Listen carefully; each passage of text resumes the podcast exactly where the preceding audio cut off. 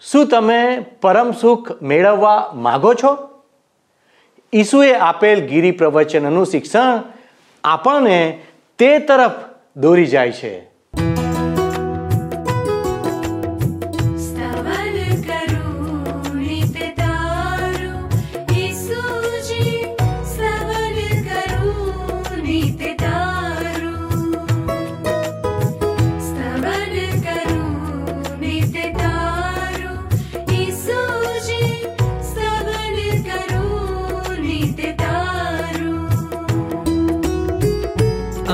सवारे साध सुनीतौ। महिमा करु प्रभुतारो महिमा करु प्रभुतारो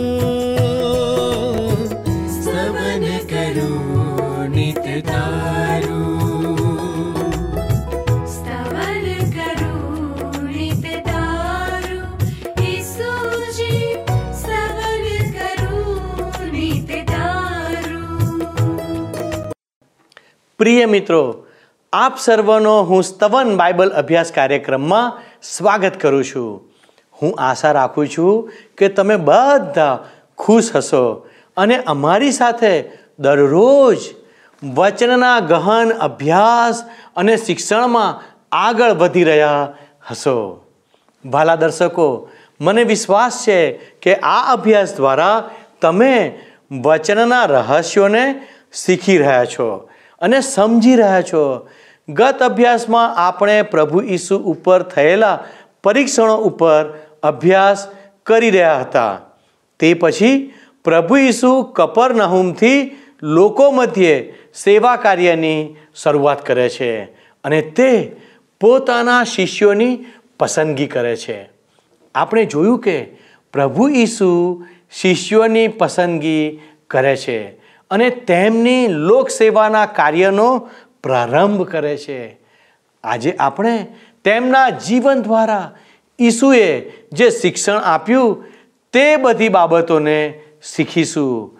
તો ચાલો દર્શકો, આજના આપણા અભ્યાસની શરૂઆત કરીએ. માથ્ય અનુસાર શુભ સંદેશના ચોથા અધ્યાયની સત્તરમી કલમમાં લખવામાં આવ્યું છે કે આ સમયથી ઈસુએ પોતાનું પ્રચાર કાર્ય શરૂ કર્યું. તમારા પાપથી પાછા ફરો કારણ ઈશ્વરનું રાજ આવી પહોંચ્યું છે. ઈસુ ખ્રિસ્તનો સંદેશ શું હતો? જુઓ તમે. પસ્તાવો કરો, પશ્ચાતાપ કરો, એટલે કે તમારા પાપથી પાછા ફરો કારણ કે ઈશ્વરનું રાજ આવી પહોંચ્યું છે. હવે જો મિત્ર તમને યાદ હોય તો યોહાન બાપ્તિસ્મી, બાપ્તિસ્મા કરનાર યોહાનનો પણ કંઈક આવો જ સંદેશ હતો. માથે અનુસાર શુભ સંદેશના ત્રીજા અધ્યાયની બીજી અને ત્રીજી કલમમાં યોહાન પોકારે છે કે તમારા પાપથી પાછા ફરો, કારણ કે ઈશ્વરનું રાજ નજીક આવી પહોંચ્યું છે. હું માનું છું કે તમે નોંધ્યું જશે મિત્ર, કે પ્રભુ ઈસુ ખ્રિસ્ત અને બાપ્તિસ્મા કરનાર યોહાનના લગભગ સરખા જણાતા સંદેશામાં ઘણી બધી સામ્યતા સાથે નજર સમક્ષ એક શબ્દ અલગ તરી આવે છે. યોહાન કહે છે કે ઈશ્વરનું રાજ નજીક આવી પહોંચ્યું છે. જ્યારે પ્રભુ ઈસુ ખ્રિસ્ત કહે છે કે ઈશ્વરનું રાજ આવી પહોંચ્યું છે. હવે હું જે જણાવવા માંગુ છું એ તો એ છે, મિત્ર, કે પ્રભુ ઈસુ ખ્રિસ્ત નજીક શબ્દનો ઉપયોગ કરતા નથી. તમે નોંધ્યું ને? યોહાન એ શબ્દનો ઉપયોગ કરે છે. હવે પ્રશ્ન થાય કે શા માટે પ્રભુ ઈસુ ખ્રિસ્ત નજીક શબ્દનો ઉપયોગ કરતા નથી? તો એનું કારણ એ છે, મિત્ર, કે એમના આ પૃથ્વી ઉપરના આગમનની સાથે જ ઈશ્વરનું રાજ આ પૃથ્વી ઉપર આવી ગયું. આકાશી રાજ્ય દેવપુત્ર પ્રભુ ઈસુ ખ્રિસ્ત દ્વારા આ પૃથ્વી ઉપર આવ્યું, મિત્ર.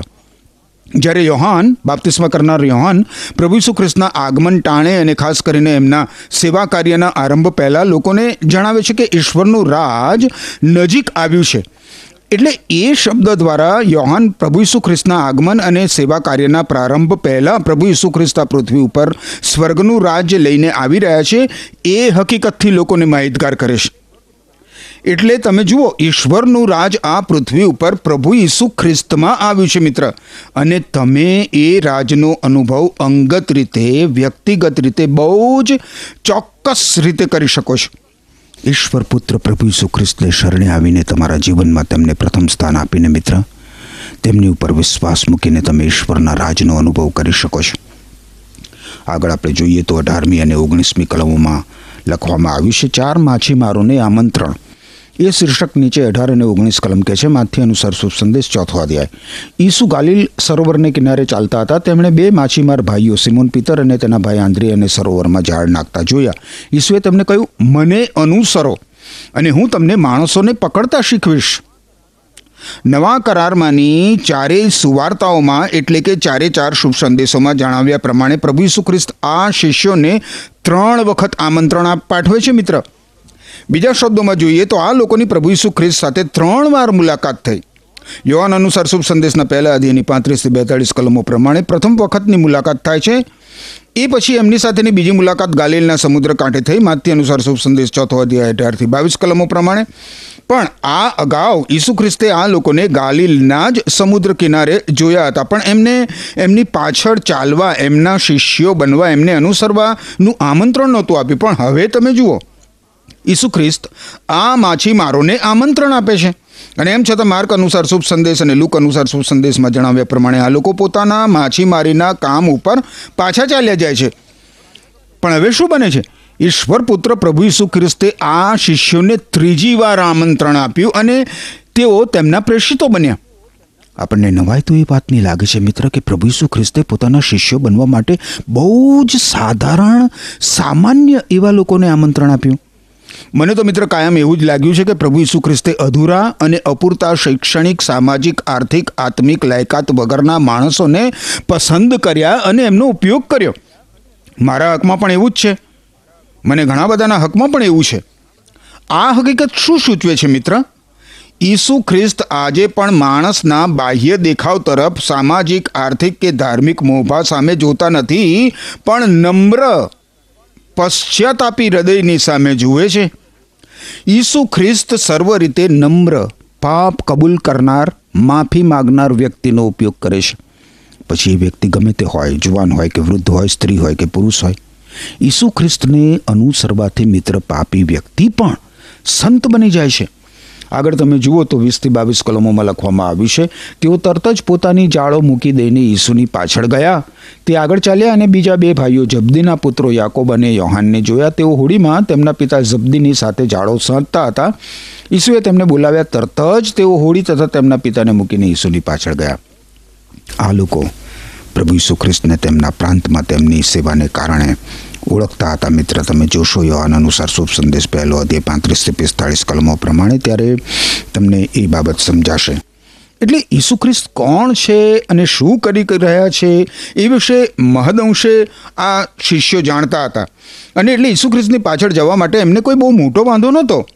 આ સાધારણ માછીમારો માત્ર પોતાની ભૌતિક જરૂરિયાતો અને મહેનત કરતા હતા પોતાની ભૌતિક જરૂરિયાતો પ્રાપ્ત કરવા માટે, એમને ઈસુ ખ્રિસ્ત આત્મિક સેવા માટે અને લોકોને ઈશ્વરને ઓળખવા માટેની સેવા માટે પસંદ કરે છે.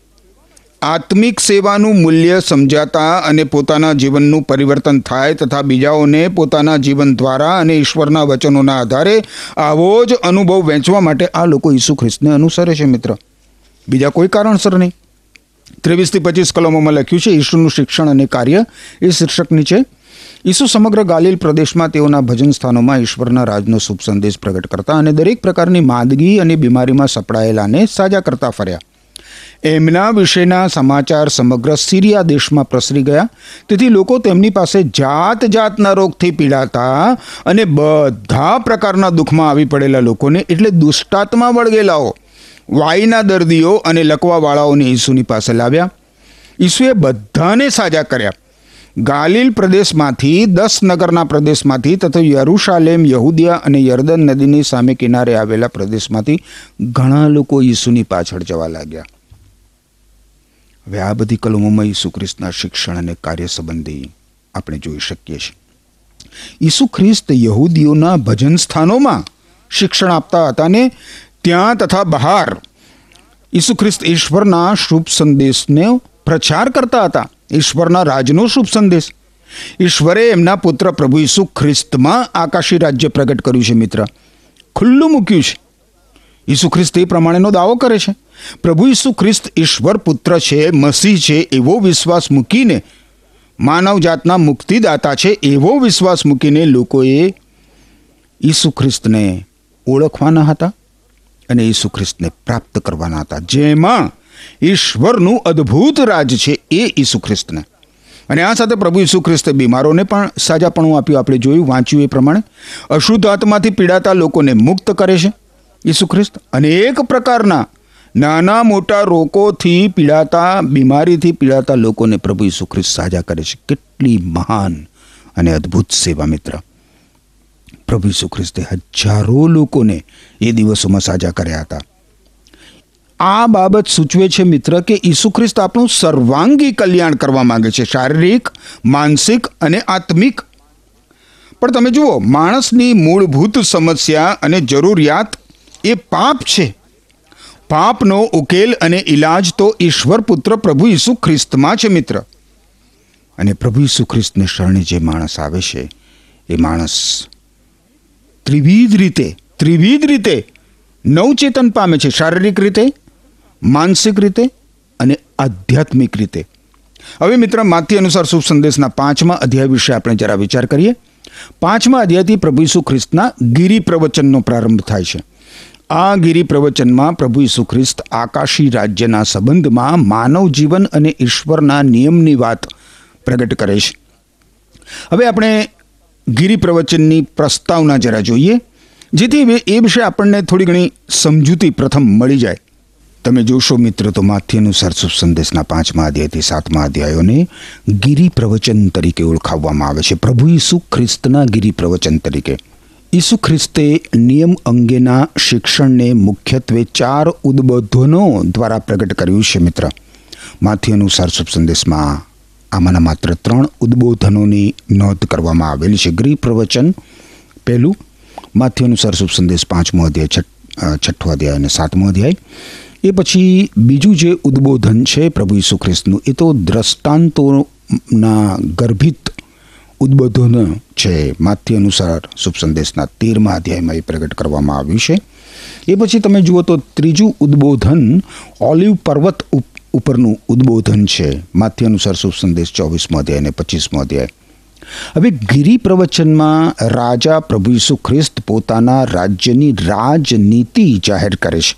અને એ પછી ગર્ભિત દ્રષ્ટાંતો આપણને આકાશી રાજ્યની દિશા બતાવે છે. જે પ્રભુ ઈસુ ખ્રિસ્તના કરાયેલા નવા કરાર બાદ જાહેર કરવામાં આવ્યા છે. ઓલિવ પર્વત ઉપરનું ઉદ્બોધન ભવિષ્યવાણી તરીકે, એટલે ભવિષ્યમાં જે બનવાનું છે એ બધી બાબતો પ્રગટ કરે છે. પ્રભુ ઈસુ ખ્રિસ્તનું જે ચોથું ઉદ્બોધન છે મિત્ર, એ યોહાન અનુસાર શુભ સંદેશમાં નોંધવામાં આવ્યું છે, જેમાં પ્રભુ ઈસુ ખ્રિસ્તના મૃત્યુ, પુનરુત્થાન, સ્વર્ગારોહણ અને મધ્યસ્થીને લગતા સત્યો પ્રગટ કરવામાં આવ્યા છે. તમે અને હું મોટા પ્રમાણમાં મિત્ર આ છેલ્લા ઉદ્બોધન સાથે સંકળાયેલા છે.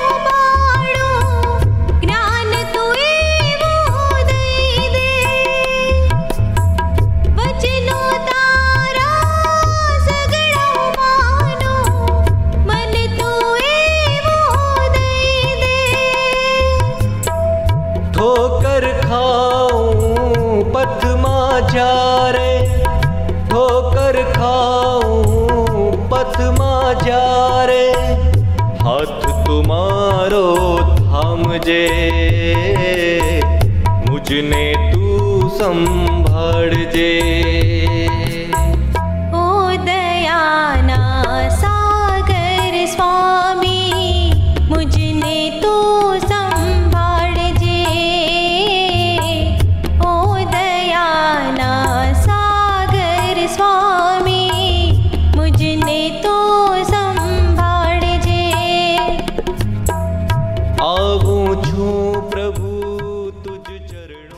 માથ્યનું સરસુપ સંદેશનો પાંચમો અધ્યાય, છઠ્ઠો અધ્યાય અને સાતમો અધ્યાય.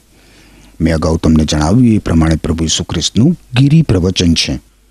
જેનો સંક્ષિપ્ત સમાવેશ અન્ય શુભ સંદેશમાં પણ કરવામાં આવ્યો છે. હવે ગીરી પ્રવચનમાં પ્રભુ ઈસુખ્રિસ્તે આકાશી રાજ્યના મહાન સત્ય જણાવ્યા છે જે આજે મારે માટે અને તમારા માટે બહુ જ મહત્ત્વના અને અગત્યના છે મિત્ર. ગીરી પ્રવચનમાંના સત્યો સમજવા માટે અને તેને જીવનમાં ઉતારવા માટે એ બંને બહુ જ મહત્ત્વની બાબતો છે. ગિરી પ્રવચન એ શુભ સંદેશનો એક ભાગ છે. અને એટલા માટે આપણે એને શુભ સંદેશમાંથી અલગ તારવી શકીએ એમ નથી, અલગ પાડી શકીએ એમ નથી.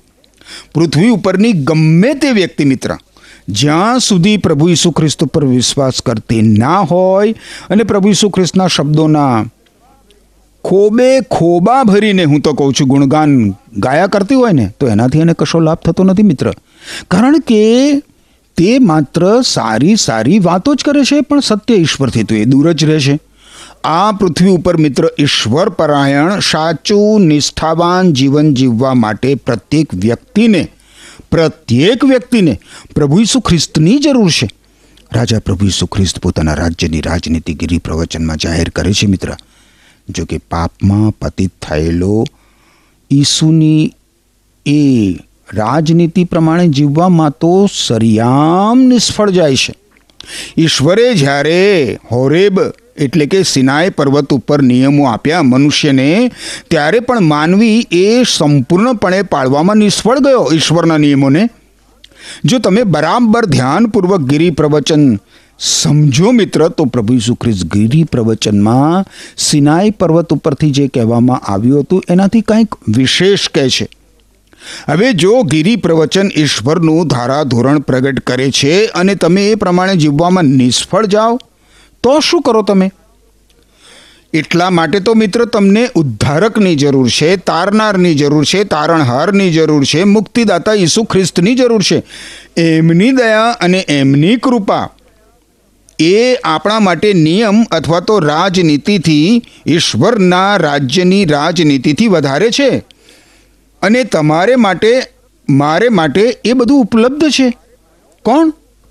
સ્વયં પ્રભુ ઈસુ ખ્રિસ્ત ઈસુ ખ્રિસ્ત પોતે તમારા ઉદ્ધાર માટે આ પૃથ્વી ઉપર નીચે ઉતરી આવ્યા સ્વર્ગમાંથી, મિત્ર.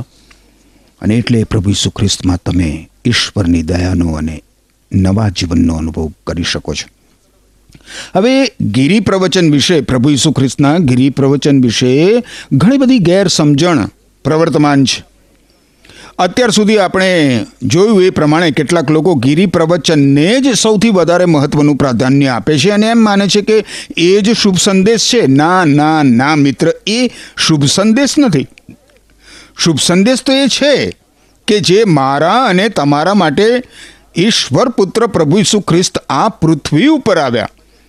તમારા અને મારા માટે પ્રભુ ઈસુ ખ્રિસ્ત મૃત્યુ પામ્યા અને ત્રીજે દિવસે તમારા અને મારા માટે પ્રભુ ઈસુ ખ્રિસ્ત મૃત્યુમાંથી પુનઃ સજીવન થયા. એમનામાં મિત્ર, પ્રભુ ઈસુ ખ્રિસ્તમાં આપણને આપણા પાપોની માફી અને શાશ્વત જીવનની ભેટ મળે છે. એ શુભ સંદેશ છે. ગિરિપ્રવચન નહીં, ગિરિપ્રવચન તો શુભ સંદેશનો એક ભાગ છે. સુવાર્તાનો એક ભાગ છે. ઈશ્વરના પવિત્ર વચનો અને ઈશ્વરના ધારા ધોરણને આપણે ઈશ્વર પુત્ર પ્રભુ ઈસુ ખ્રિસ્તની કૃપામાં પ્રાપ્ત કરી શકીએ મિત્ર. પવિત્ર આત્માની મદદ સિવાય એ તદ્દન અશક્ય છે અને એટલા માટે પ્રથમ પ્રભુ ઈસુ ખ્રિસ્તને આપણું જીવન સોંપી દેવું એ અત્યંત અગત્યનું અને મહત્વનું છે મિત્ર. એ સિવાય તો આપણે ઈશ્વરની માગણી પ્રમાણેનું જીવન, આપણી પોતાની શક્તિ કે ક્ષમતા પ્રમાણે જીવી શકીએ એમ છે જ નહીં.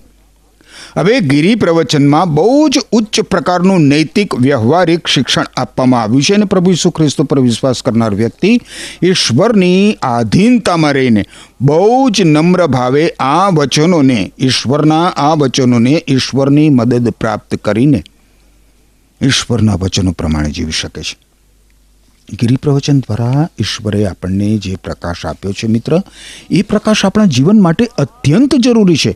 આ પ્રકાશમાં આ પ્રકાશમાં મિત્ર આપણે આપણું જીવન બહુ જ સરસ રીતે જીવી શકીએ છીએ. ગિરી પ્રવચનમાંના ઈશ્વરના વચનો જાણવા, ઈશ્વરના વચનો સાંભળવા એ જરૂરી છે, અત્યંત જરૂરી છે, કારણ કે એ આપણને પાપ વિશે અને ઈશ્વરના ધારાધોરણો વિશે જણાવે છે મિત્ર. અને એ ઉપરાંત આપણને એ પણ એ જણાવે છે કે આપણે ઈશ્વર સમક્ષ અપૂર્ણ છીએ, અધૂરા છીએ. ગિરી પ્રવચનમાં પ્રભુ ઈસુ ખ્રિસ્ત નિયમને, નિયમથી પણ વધારે ઊંચે સ્થાને મૂકે છે મિત્ર, ખાસ કરીને ખૂન ન કરવા અને વ્યભિચાર ન કરવા વિશેના નિયમો. અને ગિરી પ્રવચનના વચનોના પ્રકાશમાં જો વ્યક્તિ પોતાને તપાસે ને મિત્ર, તો એ પ્રમાણે એ પોતાની પરિસ્થિતિ સમજી શકે કે હું ક્યાં છું? હું કેટલો બધો અપૂર્ણ છું? કેટલો બધો અધૂરું છું? અને એ પછી પોતાના હૃદયથી કબૂલ કરશે કે હા, ઈશ્વરના ધારાધોરણ અને ઈશ્વરના નિયમોથી હું કેટલો બધો અપૂર્ણ, કેટલી બધી અધૂરી છું. અને એટલે જ મિત્ર, જ્યારે મનુષ્યને એ અહેસાસ થાય છે, એ અનુભૂતિ થાય છે, એ બાબત એને સમજાય છે કે હું ઈશ્વરના ધારાધોરણોથી, ઈશ્વરની પવિત્રતાથી, ઈશ્વરના ગૌરવથી કેટલો બધો અધૂરો અને ઉણપ ધરાવતો મનુષ્ય છું ત્યારે એના હૃદયમાં. એ બાબતની ખાતરી થાય છે કે ખરેખર ઈશ્વર સમક્ષ તો હું એક પાપી માણસ છું. અને જ્યારે મનુષ્યને પવિત્ર આત્માની મારફતે ઈશ્વરના પવિત્ર વચનોને આધારે એ બાબતની ખાતરી થાય છે કે હું પાપી છું, ત્યારે એને પોતાના મુક્તિદાતા માટેની જરૂરિયાત સંબંધી જાણ થાય છે. અને એવા સમયોમાં મિત્ર એવી વ્યક્તિ પ્રભુ ઈસુ ખ્રિસ્તને પોકારી શકે છે કે, ઓ પ્રભુ મુજ પાપી ઉપર દયા કર. આજે આપણે જોયું મિત્ર એ પ્રમાણે ઈશ્વરના પવિત્ર વચનોમાંથી આપણને એ સમજણ પડી. એ બાબતની જાણ થઈ કે ઈસુ ખ્રિસ્ત મનુષ્યને શારીરિક રીતે, માનસિક રીતે અને આત્મિક રીતે સાજાપણું આપે છે. ઈસુ ખ્રિસ્ત આપણા માટે ઈશ્વરનો પ્રકાશ છે. અને એ પ્રભુ ઈસુ ખ્રિસ્ત આપણને આપણા આધ્યાત્મિક અંધકારમાંથી દૂર કરીને ઈશ્વરના પ્રકાશમાં લાવે છે. શારીરિક રીતે, માનસિક રીતે, આત્મિક રીતે આપણને એક નવા મનુષ્ય તરીકે જન્મ આપીને નવું માણસપણું આપે છે, નવું મનુષ્યત્વ આપે છે. જો તમને એ બાબતની મિત્ર ખાતરી થતી હોય, તો તમે પણ મારી જેમ પ્રભુ ઈસુ ખ્રિસ્તને પુકાર કરી શકો છો કે, ઓ પ્રભુ ઈસુ ખ્રિસ્ત મુજ પાપી ઉપર દયા કર, મારા પાપોની ક્ષમા આપો અને મને તમારો દીકરો, તમારી દીકરી બનાવો. જે કોઈ મિત્ર પ્રભુ ઈસુ ખ્રિસ્ત સમક્ષ આ પુકાર કરે છે, એ ઈશ્વર દ્વારા એક નવું સર્જન બની જાય છે. તમે ઈશ્વર દ્વારા આવું નવું સર્જન બનો, એ જ મારા અંતરની તમારા માટે પ્રાર્થના છે. ઈશ્વર તમને આશીષ આપો. આમેન. વહાલા દર્શક મિત્રો, આપણા જીવન માટે ઈશ્વરની યોજના બહુ જ અદ્ભુત છે. જો પ્રભુ ઈસુ આ પૃથ્વી ઉપર આવ્યા ના હોત, તો શક્ય છે કે સ્વર્ગના રાજ્ય વિશે આપણે બહુ ઓછું સાંભળી શક્યા હોત. અને જો તેના વિશે વાત થતી પણ હોત, તો તે સાર્થક વાત લાગત નહીં. કારણ કે આપણે સ્વર્ગના રાજ્ય વિશે કશું જાણતા જ નથી. આ નાશવંત સંસારમાં સ્વર્ગ એક આશા છે. પ્રભુ ઈસુ સ્વર્ગ આપણી બહુ નજદીક લઈ આવ્યા. એટલું જ નહીં, પરંતુ સ્વર્ગમાં પ્રવેશ કરવાનું પણ તેમણે સંભવ બનાવી દીધું.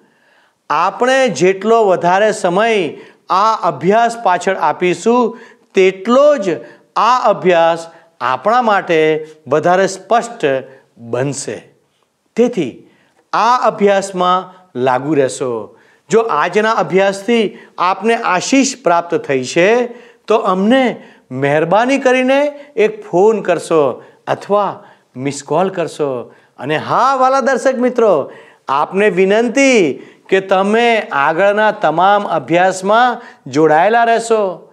વાલા દર્શકો પ્રભુ દરેક વાતમાં તમને માર્ગદર્શન આપે તેવી પ્રાર્થના સાથે હું આપની વિદાય લઉં છું. આમેન. શું તમને આ કાર્યક્રમ ગમ્યો? અત્યારે જ અમને મિસ કોલ કરો.